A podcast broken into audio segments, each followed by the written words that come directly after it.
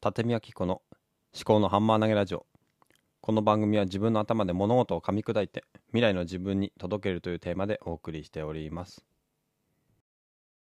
カタリスト。思考の思考の思考のハンマー投げラジオ毎朝5分のアウトプット週間思考のハンマー投げラジオはい、えーさて今日も、えー考えながら話していきたいと思うんですけども今日は今何もテーマを考えていないです。であそうだ思い出した。今日で1年経つんですよね。あのこのポッドキャストを始めてから。昨日ちょっとツイート上げてみたんですけども、まあ、1年っていうのが、まあ、なんでそもそもこのポッドキャストを始めたのかっていうと最初は、えー触媒思考ラジオっていうような多分タイトルにしてたと思うんですよね。でその後、えー記憶喪失保険っていうものにして、えーちょっと本当に数日だけ歌う博物館っていう名前にしてで結局またある父の記憶喪失保険っていうのに戻してそしてそのうちに今の思考のハンマー投げラジオっていう名前に戻したんですよね。戻したというかまあそれに定着させたっていうことですね。そもそもこれを始めたきっかけっていうのは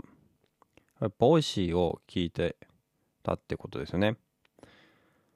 あの音声配信のプラットフォームアプリですね。 Voicy。で Voicyを聞いて音声配信ってなんかね Voicy は審査があってそれで合格した人が審査を通った人が配信できるんですけどもポッドキャストでも配信してるっていう人が、ま、いてポッドキャストってあれなんだろうって思ったんですよね。でポッドキャストについて調べていったら誰でも配信できる今はアンカーっていう今私が使っているアプリがありますけども本当にゼロからいきなりスタートできるスマホさえあれば使えるそういう手段があったのでじゃあ私もちょっと試しにやってみようかなって思ったんですよね。また Voicy のパーソナリティの伊藤羊一さんがあの毎日こう話をしてるんですけどもやっぱこうやって毎日話をするとなんか自分の頭が整理されてくるというような話をしていて、まあ、リスナーの人も何かこう、まあポッドキャストとは言ってなかったですけど、まあ毎日話をするといいんじゃないかっていうようなことを言ってたと思うんですよね。それを聞いて、まあ、1年間試しにやってきたわけですね。もう今ではもう朝の習慣の一つに定着してきたところですよね。で最近はまあリスナーがついてるのかついてないのか私あんまりよく分析とかしてないんですけどもアンカーの再生数の画面を見ると直近のエピソードの平均再生数は、えー9とか8とかそのくらいなんですよね。で毎回そのくらいになってるってことは多分ですね、まあ、固定のリスナーがついてるのかなって想像してるんですね。そうじゃなかったら、まあ、エピソードによってそのタイトルによって聞いてみてあやっぱり嫌だと思ってもう聞かなくなるとかそういう人が多いと多分エピソードによって浮き沈みが激しいんだと思うんですよねだからまあどんなエピソードでも大体同じくらいの規模のリスナー数というか再生数があるということは大体同じ方が聞いてくださっているのかなって想像するわけですよね。まあ、この番組に対しては、まあ、ほとんどメッセージとかハッシュタグツイートとかはないので実際のところわからないですけどねまあそれでいいんですよね。で最初に話をしたもともとこのポッドキャストを始めた発端っていうのがまあ記憶喪失保険っていう意味合いが自分の中では強かったんです自分の、まあ、家族とか、まあ、自分自身に対して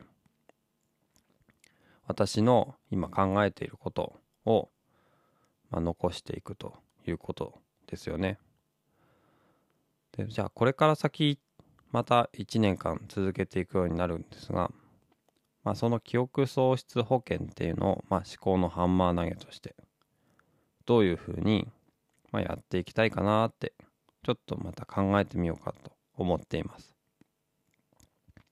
最近はね最近というかまあ自分のことばっかり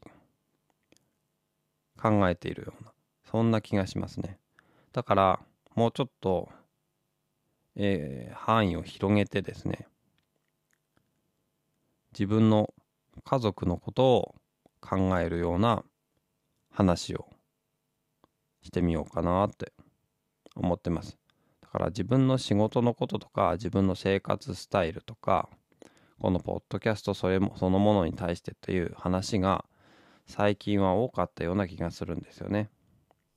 でも子供との思い出とか、えー、家族との会話とかそういう、まあ、日常の取り留めもないようなことを話してみようかなって思っています。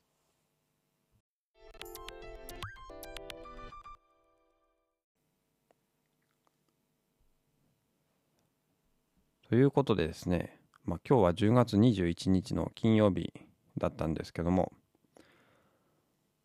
あとはね一番最初のエピソードっていうのが最初はま YouTube で公開したノートを今後どのように、え、使っていきたいかみたいな話だったんですよね。あの時は本当に何だろう結構未来に対して自分がああこういうことやっていきたいなっていう思いが強かったと思うんですが今なんかね結構脱力脱力してるんですよね。気力があんまりなくて。なんかねあの頃は、まあ、ノートとかポッドキャストとか YouTube とかいろいろこう自分の発信物を作ってなんかこう世の中に残していこうっていうそういう気合みたいなのがあったんですけどね。やっぱ1年間こうやって SNS とかで発信していく中でああ全く自分の発信なんてのはそんなに価値のあるものではないのかなって思ってあんまりこう気合がなくなって別に価値があるかないかっていうのは自分で決めることではないんですがちょっとね、まあ、自分自身そんなになんだろうな有能な人間でもないのかなって思ったりもしているわけですよね。まあ自分で自分のことをどれだけ客観視して理解できるかっていうのはそれはまあ限界があるとは思いますけどねまあとにかくやめないで続けてみようかなと。ゆっくりでもいいので。そういうふうに思ってます。ノートの方はねまあやっぱり今ねポッドキャストがあの発信の中心になってるのでやっぱポッドキャストを、うん、使ってノートの記事を考えたりとかポッドキャストの内容からノートの記事をこう作っていったり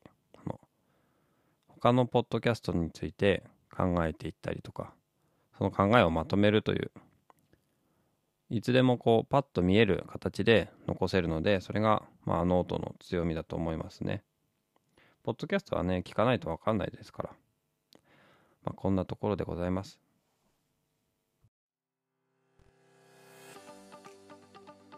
今日は珍しくちょっと長く話したんですけどね、まあ1周年ということで、後でね、ノートにこの1年間で、まあ、再生回数が多かったエピソードについてちょっとまとめて振り返ってみようかなと思います。では最後までお聴きいただきましてありがとうございました。もしこの番組が気に入っていただけましたらフォローやレビューをしていただけると大変励みになります。番組への感想は「ハッシュタグ思考のハンマー投げラジオ」をけてツイートしてくださるか番組概要欄の Google フォームから匿名でお寄せいただけますではまた。